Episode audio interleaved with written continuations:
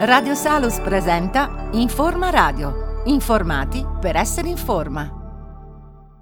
Eh, bentornati amici di Radio Salus, oggi abbiamo ospite il professor Alberto Beretta, immunologo e presidente direttore del comitato scientifico di So Longevity. Con lui parleremo eh, di invecchiamento, parleremo insomma di, o quello che viene chiamato, va sotto il nome di longevità, che poi vedremo insomma eh, è anche eh, tema per la nascita di tra virgolette, una nuova branca della medicina. Eh, ecco, buongiorno professor Beretta. Eh, io inizierei, buongiorno, buonissimo. Io inizierei subito a chiarire quali sono, che cosa si intende innanzitutto per invecchiamento e soprattutto quali sono i meccanismi chiave che lo determinano. Uh, l'invecchiamento è considerato uh, da tutti una, un ineluttabile decadimento del nostro organismo, di tutti i suoi, di tutti i suoi componenti. Eh, da alcuni ricercatori, eh, soprattutto del, del, di un filone americano che fa capo a David Sinclair a Harvard, è invece considerato una malattia. Non solo, ma eh, Sinclair lo considera una, la madre di tutte le malattie, perché noi sappiamo oggi, e questo è appurato scientificamente, che eh, tutti i meccanismi che governano l'invecchiamento del, de, de, dell'organismo sono gli stessi che poi di fatto governano le patologie tipiche dell'invecchiamento, no? Dalla, dall'aterosclerosi alla, alla, al diabete, alle, al cardiovascolare, eccetera. Eh, quindi eh, quello che ehm, attualmente la, strada, la, la, la teoria, l'ipotesi che sta facendo sempre più strada nel mondo della gerontologia scientifica è che se riusciamo a trovare il modo di curare l'invecchiamento, curiamo tutte eh, le patologie legate all'invecchiamento. Questo ha una conseguenza pratica, come voi potete immaginare, enorme, perché eh, nel campo medico è chiaro che l'allungamento della vita è un obiettivo, ma è più un obiettivo scientifico che non medico o sociale. Il vero obiettivo medico-sociale è il miglioramento della qualità della vita in terza età e quindi la riduzione dell'incidenza di tutte le patologie tipiche dell'invecchiamento che gravano enormemente sull'individuo e sulla società. Eh, tenga presente che oggi il 96-97% del bilancio eh, del sistema sanitario nazionale è dedicato alla cura di questo tipo di patologie, sostanzialmente. Quindi se noi trovassimo un modo di, per, di, di portare avanti le persone Uh, fino a 90-100, eh, addirittura c'è chi dice 120, uh, eh, in assenza di malattia, comunque sane, um, risolveremo un problema enorme per il sistema sanitario nazionale. L'altro ci sono anche teorie, teorie economiche che si basano, che hanno analizzato l'eventuale potenziale impatto di questo tipo di scienza sulla società, sui, sull'ambiente produttivo, eccetera, e al contrario di quello che pensa, molti pensano, dico allungando troppo la vita attiva si impedisce ai giovani di entrare nel mondo del lavoro, molte esperienze in certe situazioni mh, nazionali molto specifiche dimostrano esattamente il contrario, che più i, i, gli anziani sono sani, più gli anziani lavorano, più, più, si crea spazio addirittura per i giovani nel mondo lavorativo. Quindi è un doppio obiettivo il nostro, un obiettivo scientifico, un obiettivo medico e anche un obiettivo sociale. Per quanto riguarda invece la seconda, vuole... vuole... No, no, esattamente, esattamente. Chiedevo infatti quali erano invece i meccanismi chiave giustamente come I meccanismi chiave sono, sono, guardi, dico, sono nove per la precisione, listarli tutti rischia di essere un po' lungo. Dico questo numero preciso perché nel 2013 è uscito un lavoro molto importante, un lavoro scientifico molto importante da di, dal gruppo di, di Guido, Guido Krömer in Germania, che ha messo insieme, usando i sistemi di system biology, quindi tutte la, le nuove scienze della genomica, proteomica, della genetica, epigenetica, eccetera, ha messo insieme tutto quello che sapevamo sui meccanismi di invecchiamento e ne ha, ne ha identificati nove precisamente. Gliene listo alcuni, quelli che forse sono più conosciuti da, da, da, diciamo dalla, da tutti. Uh, uno di sicuro è l'esaurimento delle, cellule staminali. Noi, I nostri tessuti sono mantenuti costantemente in funzione e giovani uh, dalla presenza di cellule staminali che possono differenziare, possono diventare cellule adulte e soppiantare le cellule adulte che muoiono. Okay? Uh, col tempo, col passare degli anni, il, il, pool di cellule staminali nei nostri tessuti uh, diventa sempre più scarso e le cellule staminali diventano sempre meno efficienti e quindi diventa, si riduce di molto la capacità dei tessuti di, di, di, di generare nuove cellule, quindi mantenersi in forma, mantenersi giovani.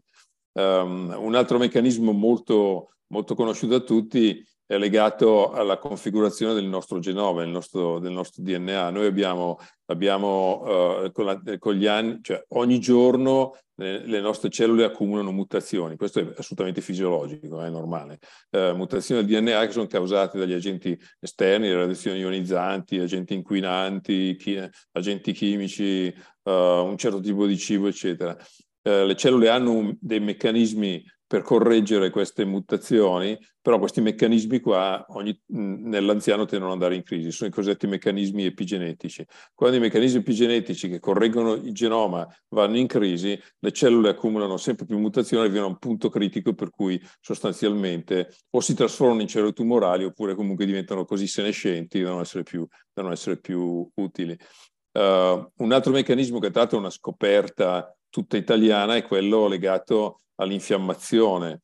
Uh, il, nostro sistema immunitario, uh, il nostro sistema immunitario tende uh, con gli anni a accumulare esperienze diciamo di, di, virus, ok? Di virus, dio, noi l'abbiamo visto tutti con, con la, la, pandemia recente, e gli anziani erano quelli che più di tutti soffrivano e rischiavano di morire col, col virus. Perché?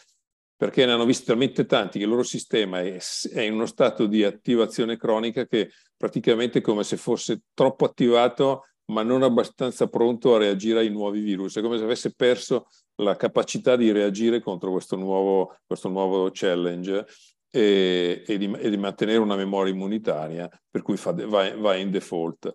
Eh, guarda, c'è una ricerca molto importante pubblicata dal gruppo di Claudio Franceschi di Bologna eh, un paio d'anni fa sui centenari italiani, dove hanno, hanno, fatto un sequenziamento genomico completo di eh, 300, non mi ricordo più quanti, 300-350 centenari e ultracentenari. Quindi centenari sono fino ai 105, oltre 105 sono gli ultracentenari. E hanno trovato, ci sono due gruppi di, diciamo, di geni che sono assolutamente tipici dei centenari. Un gruppo che regola eh, la capacità di genoma di autoripararsi e un altro gruppo che tiene in funzione il sistema immunitario. Quindi una persona che riesce a mantenere in funzione questi due meccanismi qua, il sistema immunitario da una parte e la capacità di riparare dall'altra parte, è una persona che ha buone probabilità di diventare centenari. Poi ci sono altri meccanismi, per, per raccontarglieli tutti perderei un'ora, forse non vale la pena. Quello che è interessante è che sono tutti collegati fra di loro e eh, non è necessario, non è indispensabile aggredirli tutti in contemporanea, basta aggredirne e correggerne eh, due o tre che tutti gli altri si correggono automaticamente. Okay? Quindi, per esempio, se io agisco in modo efficace contro l'infiammazione, la cosiddetta infiammazione silente, eh, asintomatica, tipica dell'anziano, io correggo in buona parte tantissimi altri meccanismi dell'invecchiamento e ringiovanisco la persona. Se riesco a, ad agire sulla stabilità del DNA, e si può fare questo con delle, con delle molecole semplicissime, sto parlando di vitamine, eh, non sto parlando di cose ultra complesse, genetica, molecolare, queste robe qua, veramente banalissime vitamine, però somministrate in un certo modo, sotto controllo medico, io posso ridurre non solo la stabilità del, del, del, genoma, ma tutti gli altri meccanismi che sono a valle di questa stabilità. Ecco, volevo chiedere un'altra cosa, ma uomo e donna, l'invecchiamento è uguale o varia? Eh no, no, no, è molto, è molto diverso perché le donne hanno un fattore molto importante che le protegge dall'invecchiamento fin quando c'è, e invece purtroppo è una causa di accelerazione dell'invecchiamento quando non c'è, che sono gli estrogeni. Okay? La donna in età fertile che, eh, cui, eh, che produce estrogeni eh, ha un sistema immune molto più efficace di quello degli uomini. E l'abbiamo visto anche questo col Covid, in cui le donne giovani erano molto meno sensibili a parità di età. Una donna di 40 anni era molto meno a rischio di, COVID, di malattia Covid rispetto a un uomo di 40 anni. Però il problema è che dopo, quando la, il, il, il, sistema uh, dell'asse ipofisi ovaio uh, smette di funzionare perché è fisiologico che smette di funzionare, cioè l'età riproduttiva inevitabilmente finisce, eh, la, ma, mancando gli estrogeni, improvvisamente le, le, differenze fra uomini e donne si, si azzerano, okay? le donne diventano altrettanto suscettibili alle infezioni degli uomini, non solo, ma arrivano ad avere un rischio, per esempio cardiovascolare, più elevato di quelli degli uomini. Quindi la menopausa, l'assenza di estrogeni aggrava di molto il rischio. Tant'è vero che una, una, è noto nel mondo della gerontologia questo fattore chiave, le, le donne con menopausa tardiva sono quelle che hanno l'invecchiamento migliore. Le donne con menopausa precoce sono quelle che hanno l'invecchiamento peggiore, nel senso, e quando parlo di migliore o peggiore parlo di legato a patologie, quindi osteoporosi, uh, ipertensione cardiovascolare, eccetera. Volevo chiedere a questo punto, eh, cioè, è possibile in qualche modo rallentare il nostro orologio biologico o insomma, aiutarlo in qualche modo? Sì, guardi, allora, innanzitutto, innanzitutto le posso dire che è, è, è possibile misurarlo, ok? Questo, con, ci sono dei nuovi test uh, che si chiamano in inglese, li chiamano gli age clock, quindi orologi biologici appunto, ok? che misurano eh, con grande precisione um, una certa, una particolarissima modificazione chimica dei nostri geni, che si chiama metilazione, sulla quale non entro, okay? E in base a queste caratteristiche chimiche dei nostri geni determinano la nostra età biologica in modo molto preciso. Sono così precisi questi orologi biologici che sono già usati per esempio in medicina forense, tanto per dare un'idea, per determinare l'età di persone di cui non si conosce la data di nascita. Quindi questo, questa è la prima cosa che sappiamo. Sappiamo come, misur- come misurare l'età biologica e l'età biologica non è un, uno sfizio sapere se io sono più giovane o più vecchio di quello che credo di essere in base all'età cronologica. È molto importante perché è un indice di salute generale. Una persona di 60 anni che ha un'età biologica di 65 anni ha un rischio di patologia dell'invecchiamento più elevato di una persona di 60 anni che ha un'età biologica di 55 anni. Quindi avere un'età biologica più giovane è un buon segno di salute, di salute generale ed è un buon indice prognostico di, futu- di rischi di future, di future, malattie. Poi per quanto riguarda invece il rallentamento, um, esistono alcune, uh, molti, abbiamo molti dati a disposizione che tutti conoscono, che sono quelli legati agli stili di vita. Okay? È, è, è, noto, arcinoto, tutti sanno che uh, l'attività fisica, anche solo moderata, anzi meglio se moderata e non troppo diciamo agonistica, allunga la vita, migliora la, la, l'aspettativa di vita. Sono, I meccanismi sono tantissimi, uh, ne, ne, basta uno, tanto i muscoli quando si contraggono rilasciano delle molecole che si chiamano miochine che vanno a far funzionare il cervello. Una persona eh, fisicamente attiva è sempre molto più brillante cer- eh, neurologicamente di una persona fisicamente inattiva. Okay?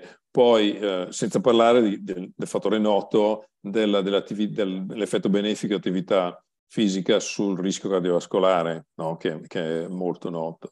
Um, ovviamente il secondo tassello dello stile di vita è, la, è la, il regime nutrizionale, perché i regimi nutrizionali ipercalorici accelerano di molto l'invecchiamento perché creano le condizioni per quell'infiammazione di cui parlavo prima, che è uno dei meccanismi principali dell'invecchiamento. Quindi mangiando troppo, accumulando calorie, soprattutto nelle ore tarde serali, manda in crisi nostre, tutta la catena energetica delle nostre cellule.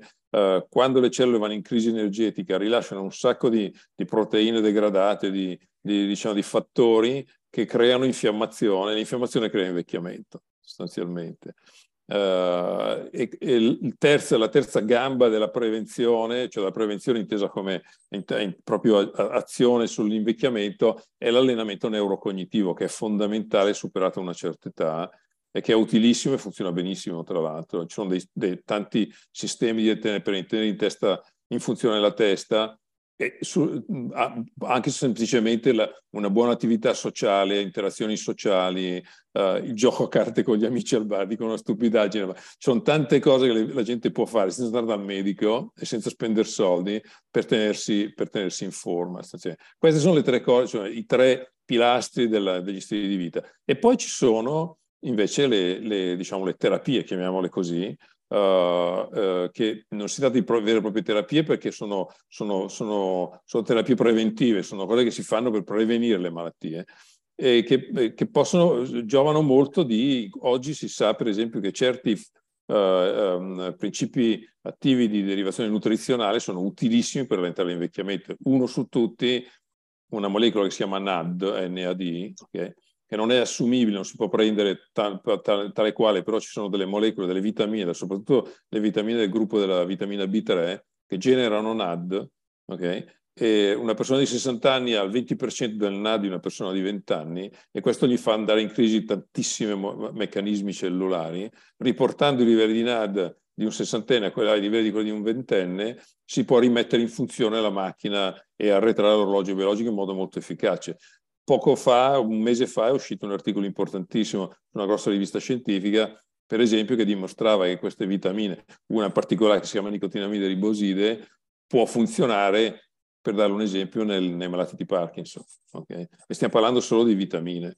Quindi senza accedere a farmaci uh, e pensare a farmaci che sono chiaramente per l'uso in fase preventiva profilattica sono sempre un po' un problema perché il farmaco ha, ha comunque per definizione la molecola sintetica dei, dei, dei rischi no? annessi all'impiego, lavorando su uh, molecole di origine naturale e quindi classificate nel modo di integrazione nutrizionale, si può lavorare su questi principi, su questi meccanismi. Professor Beretta, volevo farle un'altra domanda. Eh, sappiamo di questo suo progetto, di vostro progetto che si chiama Solo Longevity. Esattamente di che cosa si tratta? Ma, Ma noi siamo, una startup. Perdonami Roberto, il progetto è Fem, Femgevity. No. Il progetto è Femgevity in Solongevity. Ah, Femgevity? È un progetto di Solongevity. Ah, ok, ok. E tu vedi sul nostro sito c'è un'area che si chiama Femgevity, che è la, femmini, la longevità al femminile. Ah, ok, ok, ok, ok. Grazie. Eh, professore, volevo fare una, un'altra dom- ulteriore domanda. Eh, volevo chiedergli, eh, questo progetto Femgenity di, eh, insomma, di, di longevity, possiamo dire qualcosa in merito? Sì, brevemente, guardi, eh, abbiamo sostanzialmente sviluppato un concetto e anche dei protocolli proprio per rispondere alla domanda che aveva fatto prima sulla differenza di genere fra longevità uomo e longevità donna. Eh, noi l'abbiamo chiamata femgevity, la longevità al femminile, perché proprio eh, vanno trattati i due generi in modo completamente, completamente diverso. La donna in postmenopausa ha bisogno di una serie di, di attenzioni, di interventi, sono molto molto specifici, così come la donna in premenopausa ha bisogno di eh, interventi tipo preventivo che sono molto specifici e noi abbiamo, stiamo declinando il nostro progetto sulla longevità proprio specifico uh, uh, sulla, su queste due fasi uh, de, della vita della donna. Possiamo dire anche due parole proprio su So Longevity proprio? Sì, siamo un gruppo di, di medici ricercatori, um, quasi tutti più o meno milanesi. Abbiamo creato una startup uh, nel 19 che si chiama Solongevity per l'appunto. Uh, abbiamo iniziato i primi anni e abbiamo lavorato molto su, su questi mh, principi di attivi di integrazione nutrizionale che, che, di fatto sono definiti mh, più correttamente nutraceutici perché sono integratori nutrizionali ad alta valenza diciamo farmaceutica e um, in, più recentemente abbiamo, abbiamo cominciato a lavorare anche su tutta la parte diagnostica e terapeutica dell'invecchiamento, abbiamo sviluppato delle tecniche di diagnosi dell'età biologica, uh, di diagnosi genetiche e epigenetiche della salute della persona, che vengono integrate da una piattaforma cloud che permette un'analisi al, al, medico, un'analisi molto approfondita dello stato di salute di vari organi della persona. E ci stia, stiamo anche mh, declinando il nostro progetto, portando questo tipo di, di tecnologie eh, a, a disposizione del grande pubblico tramite le farmacie italiane, con un progetto che si chiama Longevity Pharmacy. Benissimo, io la ringrazio, professor Beretta, è stato, insomma, ci ha aperto anche un mondo che eh, speravamo si aprisse, sinceramente, e finalmente si sta, insomma, si sta aprendo, grazie soprattutto per i consigli che poi abbiamo visto eh, non implicano cose mh, mm, complessissime, stiamo parlando giustamente di semplici vitamine, quindi voglio dire, eh, con poche cose ah, si possono avere anche dei risultati veramente insomma, ottimi. Grazie. Benissimo, la, la saluto, la ringrazio. Io a tutti gli ascoltatori do ovviamente appuntamento al nostro eh, prossimo contributo, alla nostra prossima intervista. Radio Salos vi ha presentato Informa Radio, una produzione RBM Group.